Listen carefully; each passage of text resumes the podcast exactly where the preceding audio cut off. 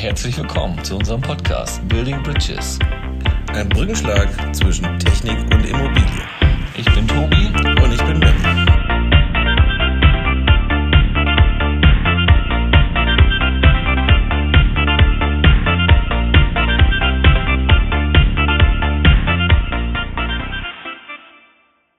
Herzlich willkommen zu einer weiteren Folge Building Bridges, heute Gestalter der Zukunft, mit einem ganz besonderen Gast für mich. Wir kennen uns aus dem beruflichen Umfeld, haben schon viel zusammen gearbeitet. Roman Duda, CEO und Gründer von Inolares.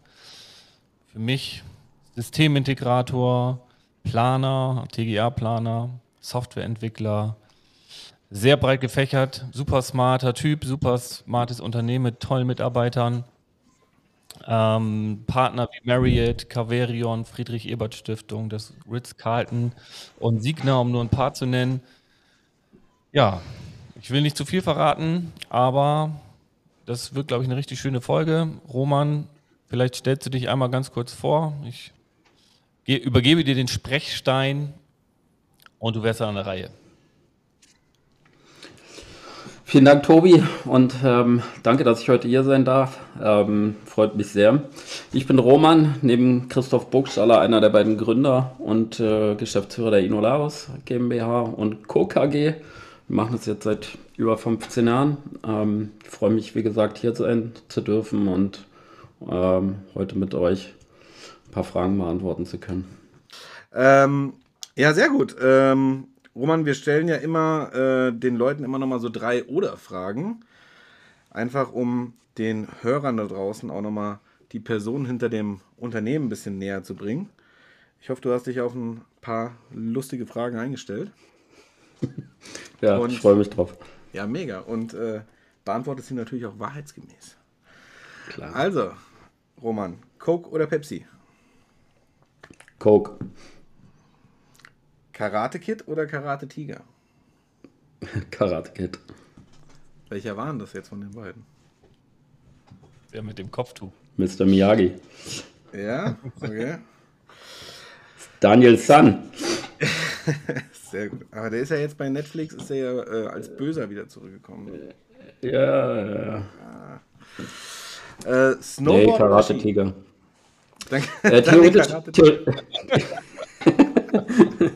Ich will nur Gutes. Theoretisch beides, aber ich habe mich jetzt eigentlich mit dem Snowboardfahren hingegeben. Ja, sehr cool. Aber wenn es sein muss, geht's auch Ski.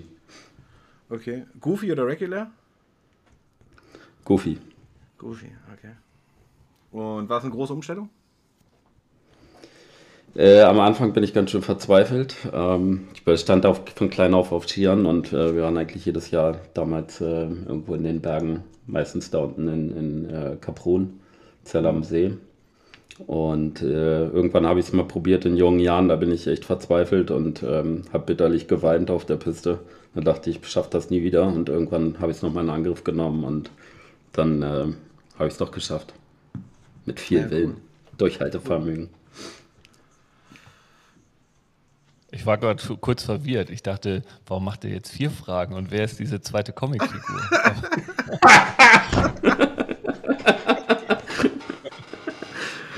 Du bist Skifahrer, oder, Tobi? Ja.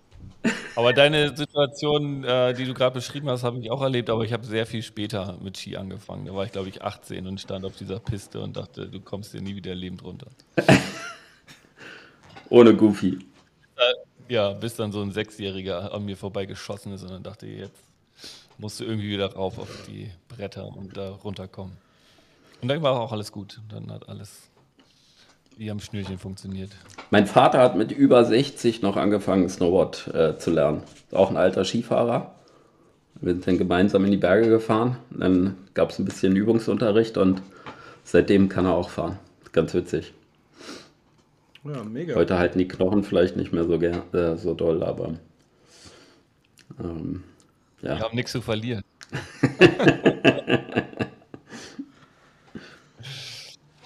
Ja, schön. Ja, ich glaube, die Masterfrage kommt dann ganz zum Schluss. Diesmal haben wir ja die Reihenfolge halbwegs vernünftig eingehalten, ne? Sonst haben wir die 3 Oder-Fragen immer verpasst. Aber wir lernen ja auch dazu und wollen besser werden. Ja, schon eine massive Steigerung zu den letzten Malen. Also. Ja. Ja, wie ich eingangs ja erwähnt habe, seid ihr Systemintegrator, Planer, Softwareentwickler. Wollen wir mal ganz kurz auf dem Pfad der Planung schreiten. Wie denkst du über die HOAI? Wir hatten das jetzt schon ein paar Mal in einigen Folgen. Die HOAI, das gehört halt für mich irgendwie immer zwangsläufig dazu, wenn man über Gebäude spricht und über die Entstehung von Gebäuden. Zum einen, wie arbeitet ihr in der Planung? Ja, arbeitet ihr nach der HOAI oder ist die überhaupt noch zeitgemäß und auskömmlich? Das ist auch immer eine Frage, die man sich stellen darf. Ja, oder seid ihr überhaupt ein klassischer TGA-Planer, dadurch, dass ihr halt so vielseitig seid und, wie ich das ja schon sagte, echt innovativ seid? Ja, das gibt ja euer Name schon her. Ja, wie denkst du darüber? Ja, na klar, die HOAI ist erstmal grundlegend ja eine Honorarordnung und beschreibt die grundlegenden Leistungsbilder verschiedener Leistungsphasen. Sicherlich mit den heutigen Software-Tools, die so gängig sind, lassen sich diese Prozesse nicht mehr 1:1 abbilden. Teilweise werden Aufgaben aus späteren Phasen vorgezogen. Ich sage einfach nur mal Schächte, das ist immer wieder so ein großes Thema, hochinstallierte Bereiche.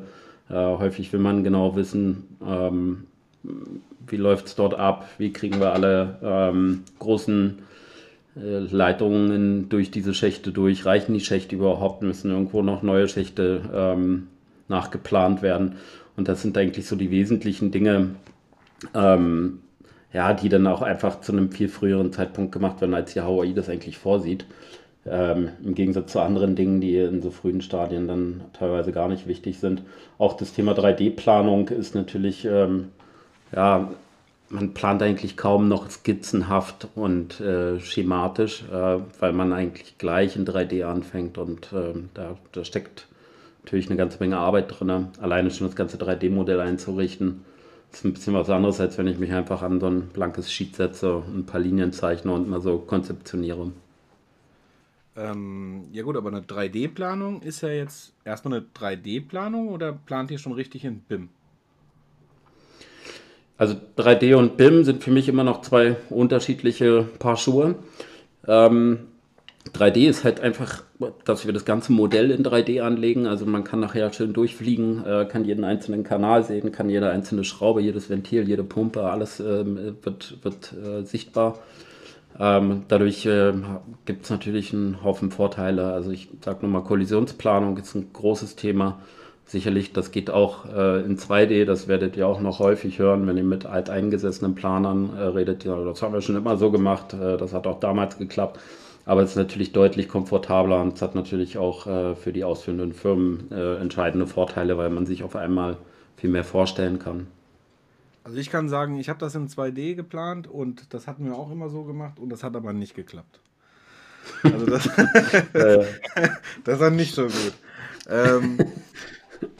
Was würdest du sagen, wie da so momentan der Markt tickt? Also wenn du sagst, Mensch, wir planen da schon in 3D, es gibt da riesen Vorteile mit den anderen Gewerken, einfach Kollisionsplanung, Schnittstellen müssen ja da auch wirklich geklärt werden.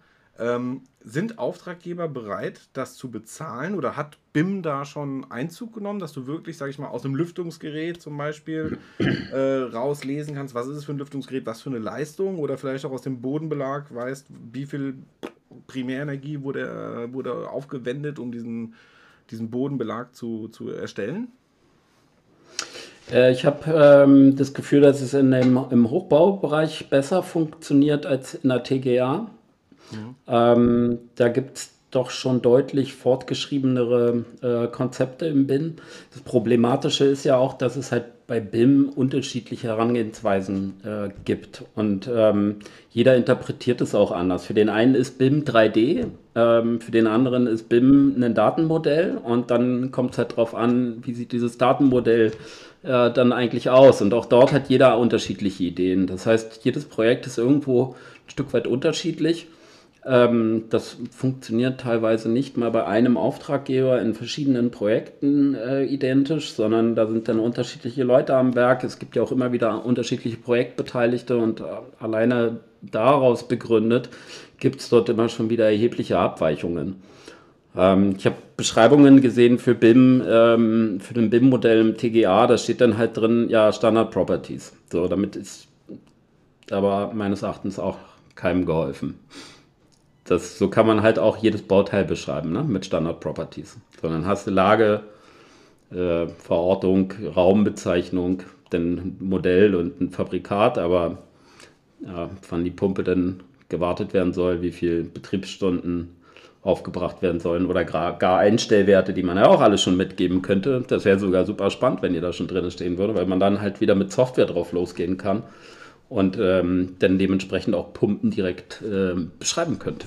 Weil die Pumpen besitzen ja Schnittstellen. Und insbesondere über die Gebäudeautomation ist natürlich auch nochmal eine ganze Menge denkbar. Das ist so. Mhm. Ja, das wäre schon cool, wenn wir alle da so ein bisschen fortschrittlicher wären, ne? Und die Daten füttern würden, weil so sicherlich auch die anknüpfenden, so wie du es ja sagtest, Software-Parts, ne?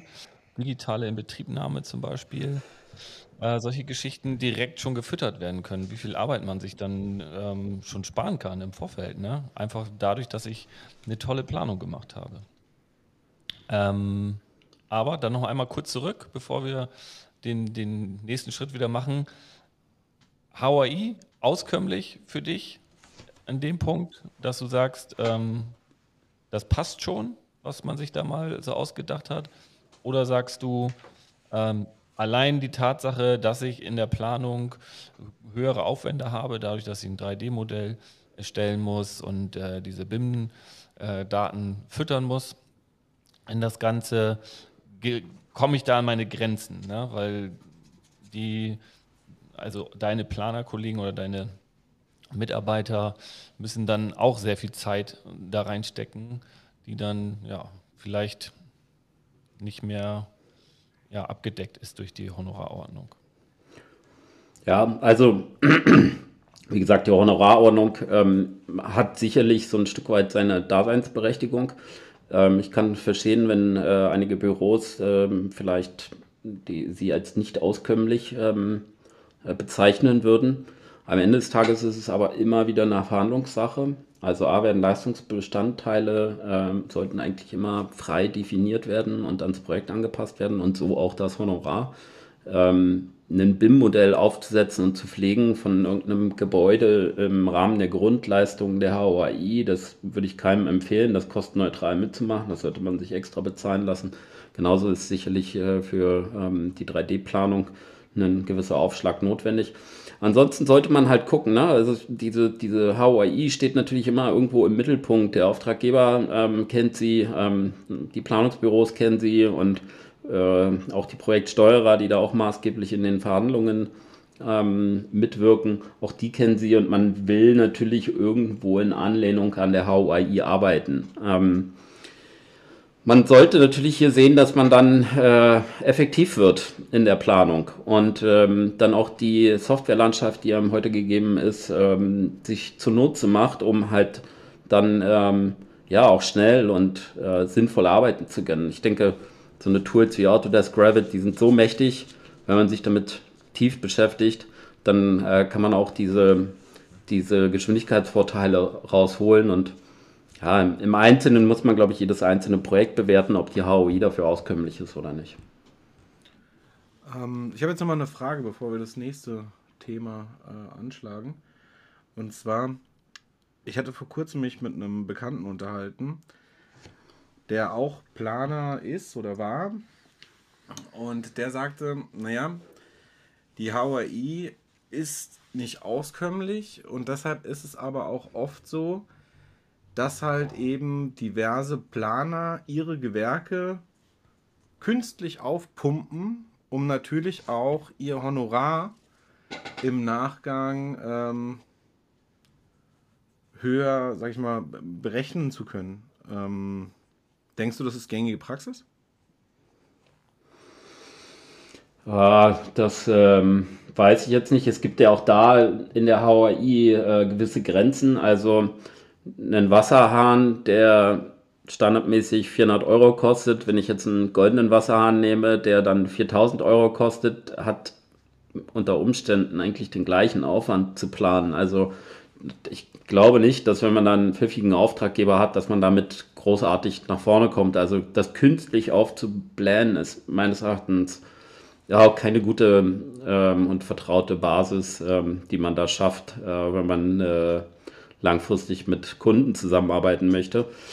Ich denke, man sollte sich nicht nur, wie gesagt, darauf stützen, zu sagen, ja, die HOAI ist nicht auskömmlich, alles ist frei verhandelbar. Und wie gesagt, ich denke, es gibt mit den Tools, die uns gegeben sind, nicht nur mehr Aufwand, sondern auch viel mehr Möglichkeiten, wenn man sie richtig bedient. Also alleine Revit hat eine eigene Programmierschnittstelle, wenn man sich damit auseinandersetzt und da sich auch jemanden holt, der das bedienen kann oder man selbst den Antrieb besitzt, sich da drin weiterzuentwickeln, dann wird man sehen, was es da für Möglichkeiten gibt. Das war damals schon so mit den älteren Tools, da gab es schon tolle Sachen, womit man wirklich einen Boost in der Geschwindigkeit erzielen konnte und halt deutliche Detailtiefe herstellen konnte. Aber man muss sich halt auch mit den Tools auseinandersetzen und nicht nur einen Strich aufs Parkett zaubern. Ja, cool. Aber wie gesagt, ich denke, dass es auch ganz klar projektabhängig ist. Ja, ein hochinstalliertes Labor mit viel Technik, viel verschiedener Technik ist sicherlich was anderes wie, weiß ich nicht, ein Schulbau oder ein Seniorenheim, ja, wo ein Raum so ist wie der nächste. Ja. Da spielt, glaube ich, der Nutzer am Ende des Tages dann eine große Rolle, ne? Wie, oder der Nutzen des Gebäudes, ne? Heißt, ja, ich will eine integrale Planung haben und glaube, da sind wir uns einig, dass ich auch in meinem Planungsprozess diese ganzen einzelnen Schritte dann berücksichtigen muss, damit am Ende das Gebäude entsteht, was ja, derjenige, der es betreiben muss und benutzen möchte, dann auch bekommt, ne? Weil ich dann vielleicht, wie du das ja auch schon beschrieben hast, einen Nutzen aus gewissen Dingen, wie aus dem BIM-Modell zum Beispiel, ziehen kann, ne? Absolut. Gut. Dann haben wir, glaube ich, den Schwung zu einem dritten Herzen in eurem Unternehmen hingekriegt, dem Softwareentwickler oder ja, der Softwarebude, sage ich jetzt mal so, ganz salopp. Ihr habt ja ein Produkt entwickelt, mit der ihr eine digitale Inbetriebnahme bzw. eine Sicherheits- oder eine Überprüfung sicherheitstechnischer Einrichtungen durchführen können. Das würde mich mal interessieren, was ist das? Was macht ihr da? Wie kommt jemand, der eigentlich Systemintegrator und Planer ist, dazu, Software zu machen? Ja, gerade weil wir Systemintegrator und Planer sind oder waren, sind wir auf die Idee gekommen, diese Software zu entwickeln. Also was wir gemacht haben, ist, wir haben eine webbasierende Prüfsoftware für sicherheitstechnische Anlagen und deren Komponenten geschaffen. Wir können komplexe Anlagen innerhalb kürzester Zeit überprüfen, live überprüfen und sehr detailliert dokumentieren lassen. Das heißt, man könnte ein Szenario mit hunderten Komponenten in 2 Minuten prüfen und im Anschluss direkt einen Prüfbericht erzeugen lassen. Das ist so ein bisschen aus der Not herausgeboren. Also wie sind wir dazu gekommen? Wir haben halt ein großes Sanierungsprojekt begleitet, in dem Fall als Generalübernehmer. Das heißt, wir waren hier Planer und Generalunternehmer, technischer Generalunternehmer. Teilweise mussten wir mal ein paar Fliesen an die Wand kleben, aber das war eigentlich nicht der Rede wert. Wir haben aber sämtliche sicherheitstechnischen Anlagen saniert. Und das wurde natürlich von Gutachtern begleitet und aufgrund der Vielzahl an Änderungen und wesentlichen Änderungen wurde eine sogenannte Erstprüfung gefordert. Das in einem Hotel im laufenden Betrieb könnt ihr euch sicherlich vorstellen, mit einer gewissen Sternekategorie lässt sich nur sehr, sehr schwer vereinbaren. Also während dann irgendwelche Entrauchungsventilatoren laufen, die Durchsagen durch die Lautsprecher schallen, kann man da sehr schlecht irgendwelche Konferenzen abhalten und auch keine Hochzeiten feiern. Demnach mussten wir oder waren wir angehalten, eine alternative Möglichkeit zu schaffen und sind dann auf die Idee gekommen, halt eine digitale Prüfung durchzuführen. Wir haben dann eine Untersuchung gemacht und einen kleinen POC gebaut, womit wir dann erstmal gecheckt haben, ob das alles überhaupt so funktionieren kann. Das war dann recht erfolgreich. Konnten dann halt schon feststellen, dass wir binnen kurzer Entwicklungszeit eigentlich schon recht gute Erfolge hatten. Also sprich sehr viele Tests an einem Tag durchführen konnten.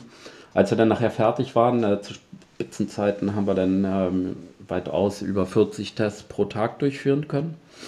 Ja, und Tendenz ist immer noch steigend. Also wir werden natürlich auch von Projekt zu Projekt besser. Also ich denke, damit konnten wir dann den Ansprüchen des Gutachters, des Betreibers und auch der Eigentümer gerecht werden. Ja, cool. Ihr habt da, glaube ich, auch einen Preis für gewonnen. Kann das sein? Ja, tatsächlich. Vom ZIA Zentralen Immobilienausschuss wurden wir mal ausgezeichnet und haben Best Practice Award gewonnen. 2020. Wie kommt man zu sowas? Also habt ihr das vorgeschlagen, einfach als Lösung, oder ist dann der Betreiber der Immobilie auf den Zentralverband der Immobilien zugegangen, oder wie war das? Ja, das haben wir schon selbst gemacht, also da gab es eine Bewerberphase, da haben wir uns beworben, ich weiß jetzt nicht mehr genau, wie der Ablauf war, aber meiner Meinung nach haben wir einen Pitch gemacht und dann sind wir in eine engere Auswahl gekommen und dann wurde irgendwann dieser ZIA-Bericht veröffentlicht und dann haben wir halt auch erfahren, dass wir da einen Preis gewonnen haben und dann dementsprechend auch eine Nennung in dem Bericht bekommen haben. Ja, cool. Das müsste auch genau in der Corona-Pandemie gewesen sein dann, oder? Oder wie ist das?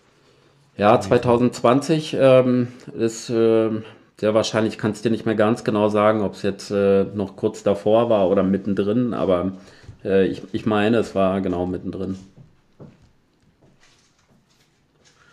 Ja, war dann bestimmt auch spannend, so eine Preisverleihung, ne? Und so ein Fest zu feiern. Ja, die Feste muss man ja nehmen, wie sie fallen, ne? Ja, ich kennt ihr ja selber, ne? Also feiern war nicht, war alles digital. Von daher. Aber wir waren da relativ. Ja, unten ohne. Sehr gut. Ja, sehr cool. Jetzt habt ihr laut eurer Webseite 450 Projekte oder über 450 Projekte erfolgreich umgesetzt. Ihr habt da, sag ich mal, die InnoMatrix, wo ihr ja, sag ich mal, diverse Sachen ja auch feststellen könnt oder Zustände auch feststellen könnt, die funktionieren oder eben auch nicht. Und was würdest du jetzt sagen in so einem Bauablauf, jetzt auch mal weg von der Technik hin auch, sag ich mal, zu der Zusammenarbeit der Menschen? Wo sind da die häufigsten Fallstricke in so einem Bauablauf? Ja, einen wesentlichen Punkt hast du natürlich gleich vorweggenommen, die Zusammenarbeit der Menschen. Bedingt eine gute Kommunikation, bedingt auch, dass Menschen da sind und dass Menschen Material haben, was sie verbauen können. Wir haben es alle mitgekriegt. Es gab Lieferengpässe ohne Ende, insbesondere in der Technik. So ganz kann man sie dann auch nicht weglassen. Ja, ich sag mal, wir sind auch nicht unbedingt gesegnet mit zu vielen Facharbeitern in den relevanten Bereichen und Gewerken. Das ist alles weniger geworden. Dann Materialknappheit dazu. Das sind natürlich dann schon Dinge, die den Bauablauf wesentlich beeinflussen. Also hier muss man sehr, sehr frühzeitig dafür sorgen, dass der Materialflow gewährleistet bleibt. Und selbst wenn man es früh genug macht, dann kann es immer noch Schwierigkeiten geben. Ansonsten hatte ich schon gesagt, Kommunikation natürlich auf allen Ebenen, also nicht nur zwischen den Gewerken oder zwischen Planer und den Gewerken, sondern eigentlich mit allen Projektbeteiligten, sich ständig ändernde Anforderungen müssen kommuniziert werden. Ich denke, das sind so ein paar wesentliche, von Projekt zu Projekt natürlich dann auch andere Themen, logistische Themen und verschiedenste Knackpunkte. Inbetriebnahme ist immer ein großes Thema. wie wir feststellen. Damit haben viele größere Projekte heutzutage so ihre Herausforderungen. Und auch da nicht zuletzt deswegen sind wir natürlich genau mit unserer Software in diese Kerbe reingestoßen, um ja, hier einfach eine Lösung anbieten zu können. Hm. Jetzt ist es ja so, wir haben ja momentan viele Herausforderungen. Neues Energiegesetz ist draußen oder die ersten Entwürfe für das Energieeinspargesetz sind draußen. Wir haben Fachkräftemangel, wir haben steigende Zinsen. Was glaubst du, wie sich der Bedarf der Bau- und Immobilienbranche ändern wird? Naja, er hat sich ja schon in den letzten Jahren gewaltig geändert. Ich denke, die Frage nach Nachhaltigkeit, erneuerbaren Energien, Recycelbarkeit ist Cradle to Cradle und was man da nicht alles gehört hat. Auch der Ruf nach Digitalisierung ist natürlich, wird immer größer und ich glaube auch nicht, dass dieser abebben wird. Also gerade bedingt durch diese Probleme und diese Entwicklung, die wir da schon am Horizont sehen und teilweise schon spüren, wird es einfach weitere Fragen nach Nachhaltigkeit, Digitalisierung, aber vielleicht auch Themen der Modulweise. Also ich denke auch solche Ansätze wie wir hatten damals mal einen Ansatz mit einer Hospitality-Box gewählt, wo wir eben auch ein Modul vorproduziert haben, um uns dann halt in einen engen Zeitplan mit reinzustricken. Können wir vielleicht später nochmal drauf eingehen. Denke ich, ist auch ein guter Ansatz, um später zeitgemäß schnell und effektiv bauen zu können. Und auch ein bisschen fehlerunanfälliger. Das heißt standardisieren im Prinzip, ne? Also quasi ja, also wir haben ja im Prinzip jedes Gebäude, ist ja mehr oder weniger, wir hatten es ja schon mit Miguel besprochen in der Folge 2, glaube ich, ist ja eigentlich, jedes Gebäude ist ja ein Unikat und es ist ja eine Kunst, sage ich mal, in ein nicht standardisiertes Produkt Standards reinzubringen. Und da ist es ja wahrscheinlich genau der Ansatz mit der Hospitality-Box, wo man eben sagt, okay, man kann Gebäude ein Stück weit segmentieren und kann dann Standards immer wieder verbauen, ne? Auch in Zeiten von Fachkräftemangel wohl. Ne? Absolut, also ich sag mal, die ganze Inbetriebnahme, das war halt ein Plug-and-Play-System, dass jeder, der eine Fritzbox angeschlossen hat, der könnte theoretisch auch die Hospitality-Box anschließen, was eine echt komplexe Raumautomationslösung ist für Hotels im höheren Qualitätsbereich. Mindestens, sicherlich kann man da auch immer abgeschwächte Varianten bauen, aber hier ist von der Türklingel bis zur Jalousiesteuerung eigentlich alles drauf gewesen, da die Lichtsteuerung und so weiter und so fort. Mhm.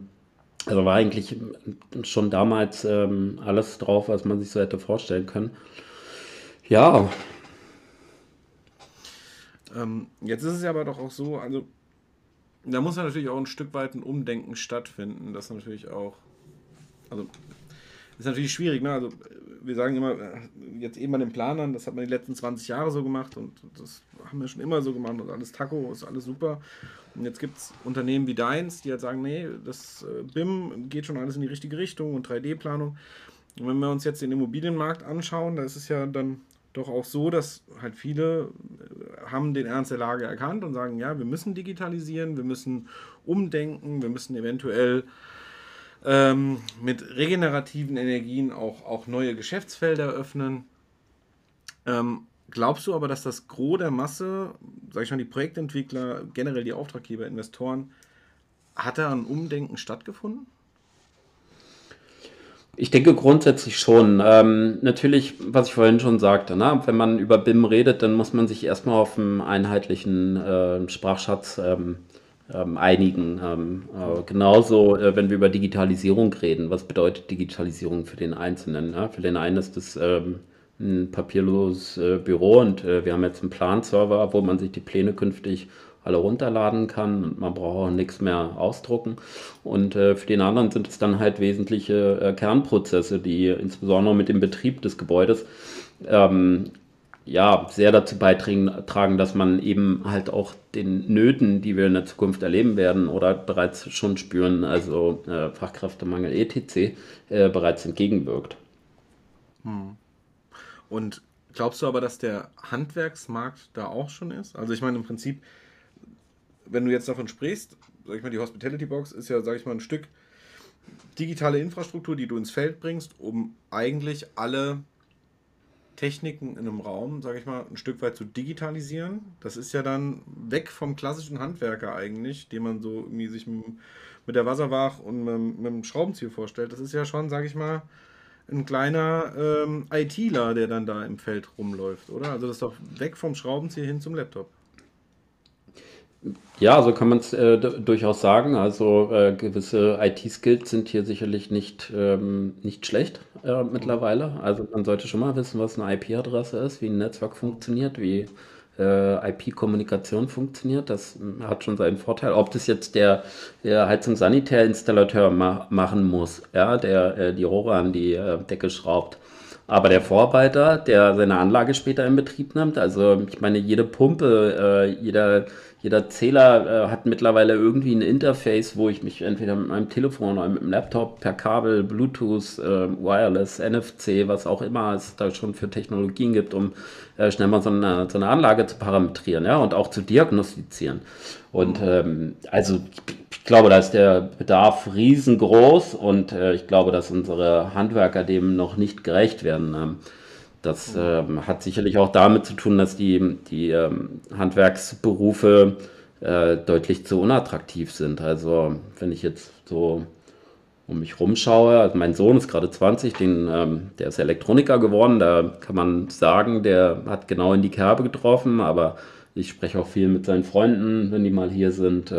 Letztens war hier gerade so eine Geburtstagsparty, da kam ich in den Genuss, mit ein paar Leuten davon zu sprechen.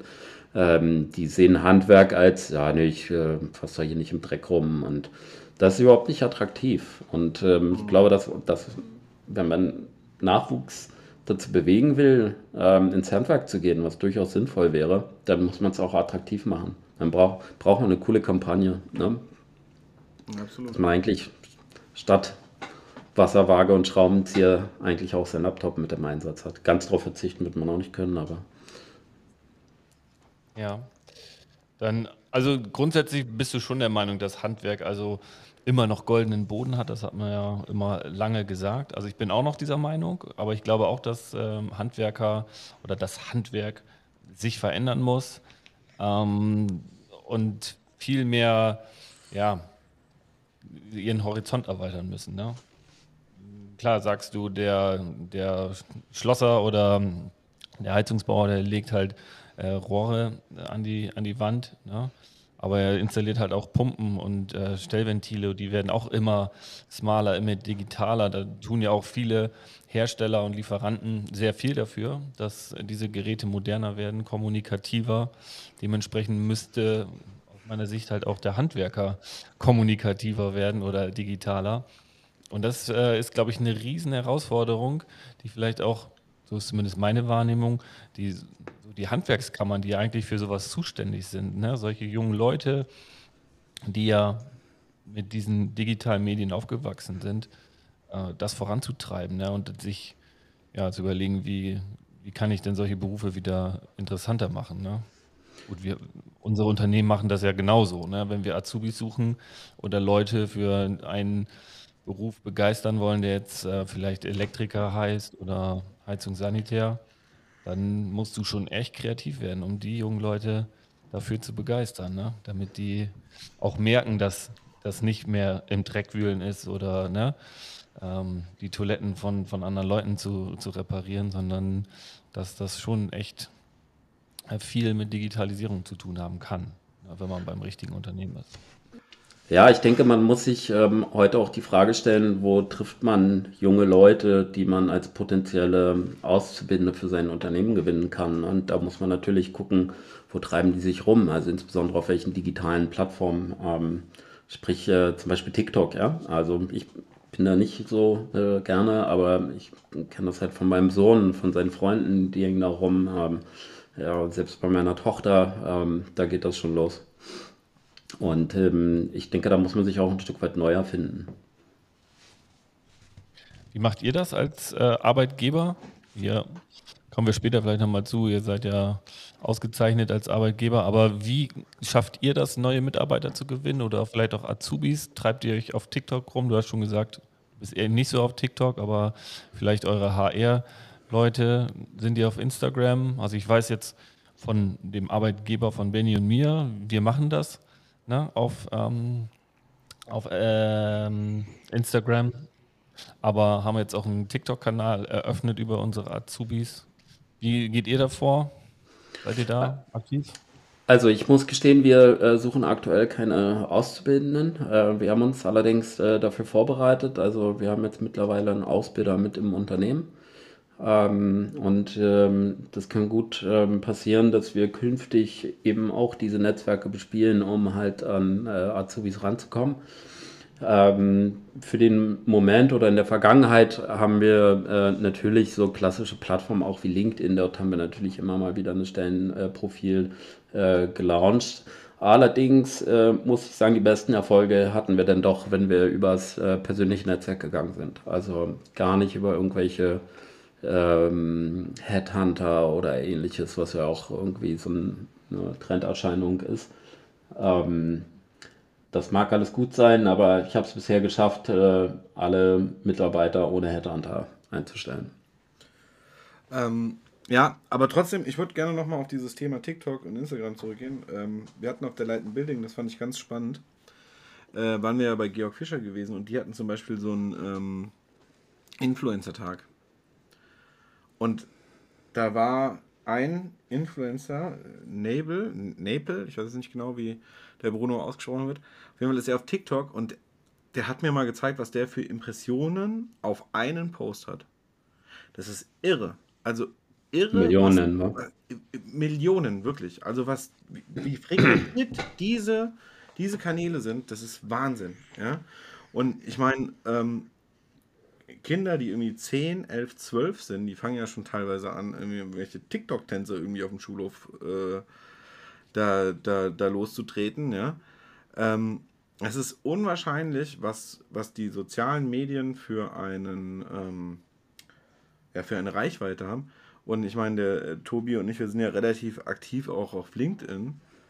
Da hast du auch, sage ich mal, erreichst du schon viele Leute, aber es ist ja doch, sage ich mal, nicht, sage ich mal, dieselbe Altersschicht wie auf LinkedIn, ne? Und wenn man jetzt wie auf Instagram oder TikTok, und ich sag mal, wenn man natürlich in die Zukunft schauen möchte und man möchte natürlich ausbilden, dann glaube ich, sind das schon die richtigen Kanäle, um sich da, sage ich mal, attraktiv zu machen und auch vielleicht ein Stück weit Aufklärungsarbeit zu machen, ne? Also GF zum Beispiel meinte, die machen die lassen mit ihren Rohren irgendwelche Anlagen aufbauen und lassen dann diese Anlagen quasi mit so Posts dann darstellen, ja? Also lassen sie sich dann verlinken, ne? Und dann sollen die Leute zeigen, was sie gebaut haben.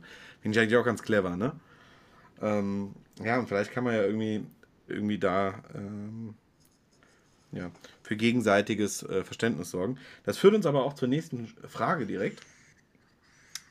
Wenn du heute neu geboren wärst als Handwerker, welchen Job würdest du lernen und wie würdest du dich ausrichten, um möglichst gute Geschäfte zu machen, um natürlich auf die Klimaziele einzuzahlen und natürlich auch Geld zu verdienen, zukunftssicher? Ja, relativ klar.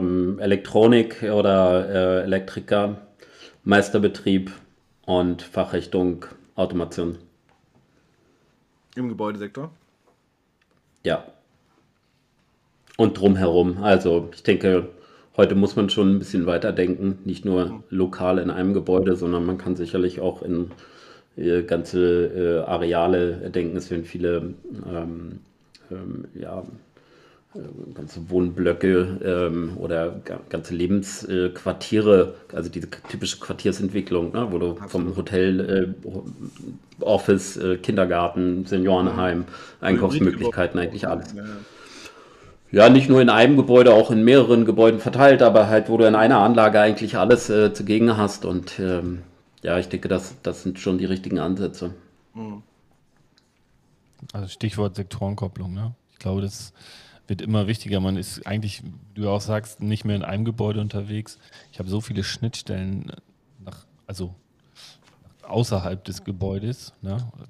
Nehmen wir E-Mobilität, ja, das wird alles vernetzt werden und dann Darf ich nicht nur in so einem Silo-Gebäude denken, ne?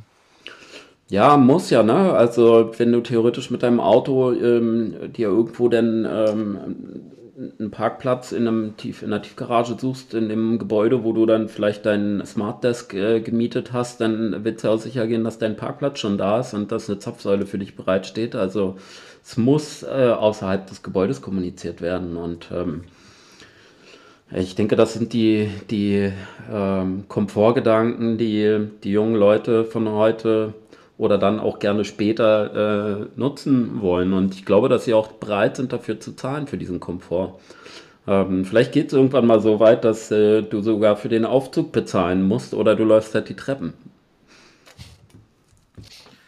Ja, auch mal gut tun. Ja, aber ganz ehrlich, so abwegig ist das gar nicht, ne? Denk mal irgendwie 20 Jahre zurück. Damals gab es noch Premiere und da hatten Premiere, aber irgendwie nur so die obersten 10.000 in Deutschland. Ja? Und da hat jeder gesagt, ich zahle doch nicht fürs Fernsehen, was weiß ich, 100 Mark oder was das gekostet hat, keine Ahnung. Und heute hat kein Netflix mehr. Heute hat jeder Netflix, Amazon Prime, Spotify im besten Fall, um das hier natürlich auch hören zu können. Und eben, was es da noch so gibt. Ja? Und also ich glaube, dass die Hemmschwelle für solche Services immer geringer wird. Das ist doch für die völlig normal geworden. Also meine Kinder kennen gar kein normales Fernsehen. Ja. Ja, die sind nur am Stream, wenn sie dann Inhalte konsumieren und so ARD, ZDF kennt von denen keiner mehr. Schon Gruß an die Öffentlich-Rechtlichen. Wir zahlen trotzdem. Auch ein gutes Geschäft. Sehr gerne. Sehr gerne. Ja. Ja, die Bereitschaft ist einfach da, ne? Für solche Dienste ja zu bezahlen, ne? Das ist für mich ist das auch. Ja, auch fürs Autoradio und so zahlt man auch gerne. Im Auto ist ja auch, um irgendwelche Dienste in Anspruch zu nehmen in deinem Auto. Wenn du jetzt, keine Ahnung, ich sage mal, einen Passat hast, der eigentlich fast gar nichts kann, da kannst du genauso mit solchen Schlüsseln irgendwelche Dinge freischalten und die Leute machen das halt, weil sie diese Flexibilität mögen und vielleicht feststellen, dieses Tool, ne, dieses digitale Tool brauche ich unbedingt, um meinen Komfort zu erhöhen. Ne? Wir hatten, glaube ich, letztens das Thema Hotel, ne, mit der Hospitality Box. Ne? Ich würde sofort 5 Euro bezahlen, wenn ich im Hotel übernachte und nicht normales Fernsehen gucken müsste, ne, sondern auf Netflix zurückgreifen könnte. Ja, über ein smartes System. Ja, das ist nicht überall gegeben oder fast nirgendwo. Ja, also sicherlich, ich habe es jetzt auch schon häufig erlebt, dass es geht. Genauso oft habe ich es auch erlebt, dass es nicht geht. Aber die Monetarisierung, die man damit eigentlich ins Leben rufen könnte, ich glaube, da schlafen echt noch viele Leute. Und das fängt ja nur beim Fernsehen an, das geht ja noch weiter. Also man kann ja auch weitere Sachen streamen, ob das jetzt Spiele sind. Ich meine, könnt ihr selbst darüber nachdenken, ich habe gerade schon gesagt, den Aufzug, ja, also wenn ich den Aufzug nutzen will, dann muss ich halt irgendwie extra was einwerfen. Und genau so könnte man das machen, weil man halt besonders lange duschen möchte. Ja, da wäre wahrscheinlich sogar noch relativ nachhaltig und vielleicht würden sich die Leute dazu auch hinreißen lassen. Ja, dass es nur eine bestimmte Menge Wasser gibt und wenn du mehr verbrauchst, dann musst du halt extra zahlen. Ist dann halt so. Ja, da sind wir wieder an dem Punkt, nämlich die Leute, die am Ende die Entscheidung treffen, müssen sich vielleicht viel mehr ihre Kinder angucken oder halt die neue Generation, die bei ihnen schläft, zum Beispiel, wenn wir dann beim Hotel bleiben, ja, oder sich mal bei Instagram und TikTok rumtreiben, dann würde man, glaube ich, so neue Geschäftsmodelle viel einfacher erkennen, ne, und sie besser verstehen und die Möglichkeiten hochskalieren. Ne? Ja, wobei ich glaube, da stecken wirklich hohe Möglichkeiten drin. Ne? Ich meine, wenn man mal schaut, sowas wie Ryanair, eine riesen Erfolgsgeschichte eigentlich erstmal. Ne? Ah Mensch, super, ich bin jetzt nach London geflogen für, keine Ahnung, 25 Euro. Habe dann aber nochmal für 50 Euro meinen Koffer aufgegeben und habe dann vergessen, mich 24 Stunden vorher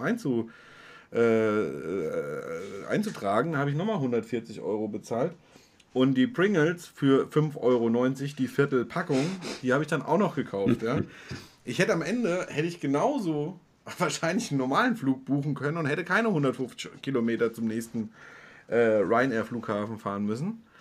Aber alleine, dass ich die Möglichkeit gehabt habe, für 25 € irgendwo hinzufliegen, das hat mich schon dahin gelotst. Ne? Und ich glaube, wenn jemand die Wahl hat, ein Hotelzimmer zu buchen für, was weiß ich, 34 € statt für 72, wo er dann erstmal auf verschiedene Services verzichten muss, da ist die Hemmschwelle, glaube ich, geringer, sagen zu können, ja gut, jetzt reichen mir aber 5 Minuten duschen nicht, jetzt komm, was sind denn 6,50 € für 7 Minuten duschen, mache ich das halt, ja. Das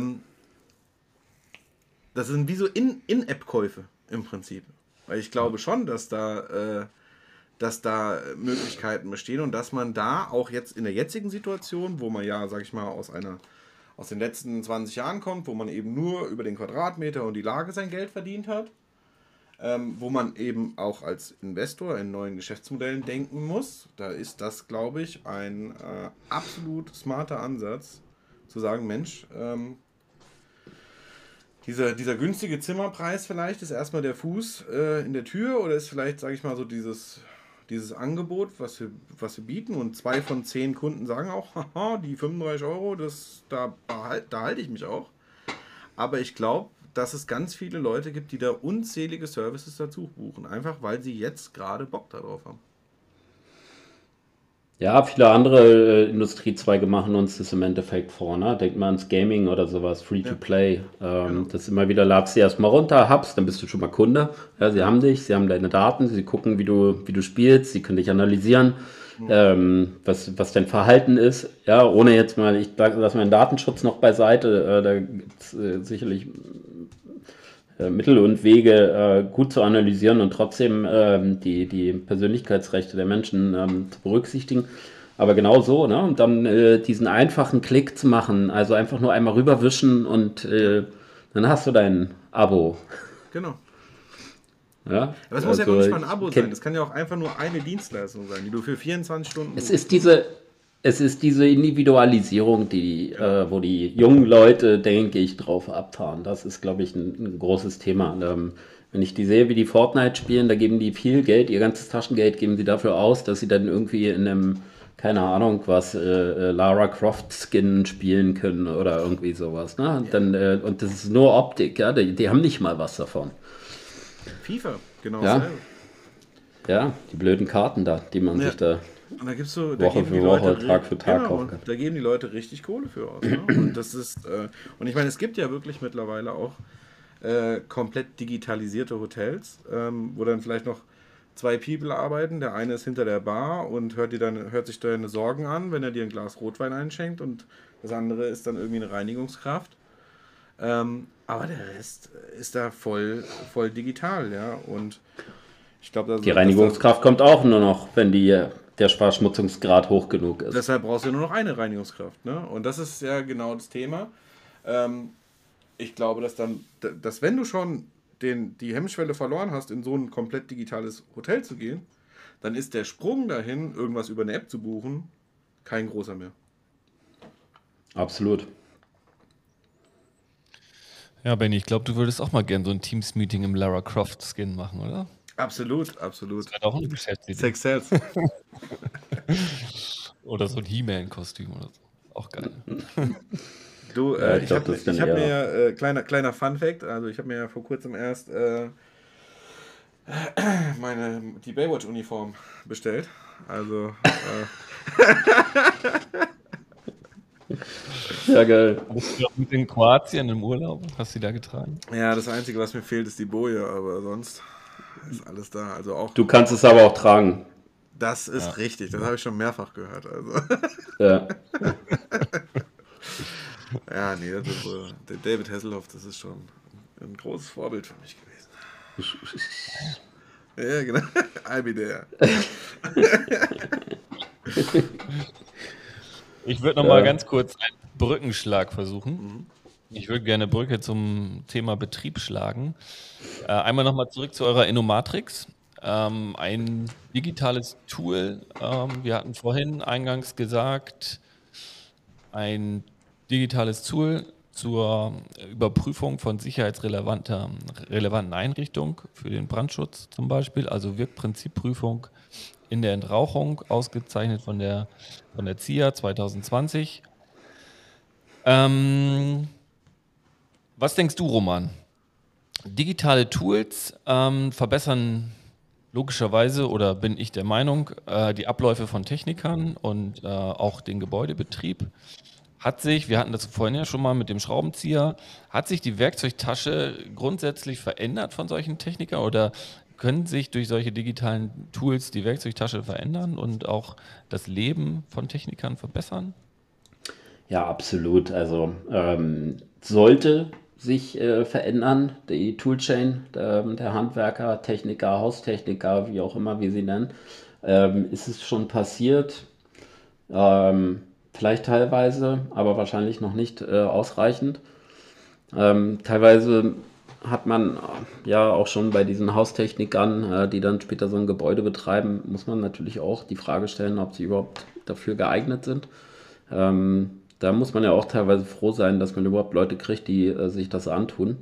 Muss dann auch auf artfremde oder branchenfremde Mitarbeiter zurückgreifen, und da geht es dann natürlich weiter, ne? Also wie soll der dann den Laptop an der Pumpe anschließen, um sie zu analysieren? Das ist sicherlich eine ganze Menge Aufholbedarf. Aber klar, also normalerweise gehört bei jedem unter den Arm eigentlich ein Laptop oder irgendwie ein Tablet oder wenigstens ein Smartphone, wo die gängigen Apps drauf sind. Da muss man sicherlich auch noch ein bisschen was tun. Also ich stehe total auf Webtechnologie. Ich mag eigentlich keine Apps, wo man so plattformgebunden ist. Ja, ihr kennt es vielleicht auch, Mac und Windows. Manche Software läuft nur auf Windows, manche nur auf Mac und andersrum. Dann gibt es auch noch Linux. Das gleiche ist mit dem iPhone oder mit dem Samsung oder also generell Android-Telefon, Google-Telefon. Jeder kocht ja irgendwie sein eigenes Süppchen. Das fängt bei den Ladekabeln an, das geht über die Betriebssysteme und die Software einfach weiter.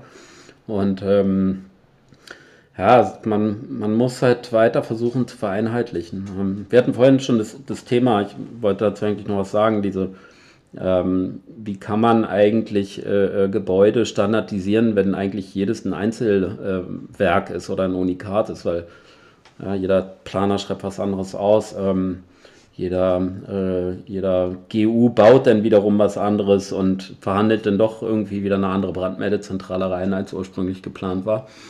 Ja. Ich glaube, man muss sich bei gewissen Kerntechnologien darauf einlassen, dass man dort auf Bewährtes setzt, ohne sich in eine große Abhängigkeit zu setzen. Also man darf den Markt nicht aus den Augen verlieren, aber ich glaube, man tut gut daran, innerhalb eines Portfolios auch gewisse Gleichheit herzustellen, und das sicherlich bei einigen Kerntechnologien. Brandmeldezentrale wäre zum Beispiel ein Favorit von mir dafür. Ist ja auch ein Thema von Lagerhaltung, ne? Und Service und Wartung dann auch. Absolut, ja. Vorhaltung von Ersatzteilen, Schulung der Mitarbeiter. Aber wenn du in jedem Haus eine andere Brandmeldezentrale hast, dann ist es auch immer wieder, musst du immer wieder Wissen einkaufen. Ja, absolut. Aber ich fand deine Anmerkung zur Webtechnologie richtig gut eigentlich. Da habe ich noch nie so drüber nachgedacht, wie viel Offenheit und Flexibilität einem eigentlich Tools bieten, die Webbrowser-basiert sind, ne? Wo ich jetzt keine App oder irgendeine Software auf irgendein Gerät installieren muss, ne? Das ist einfach ein Webbrowser, das ist wirklich völlig wurscht, welchen Rechner ich gerade vor mir habe, ne? Und mich connecten kann. Mega.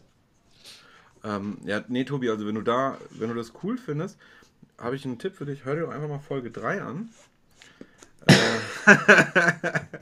Grüße gehen raus an Johannes.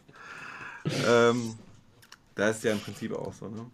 Also im Prinzip ist es ja auch webbasiert.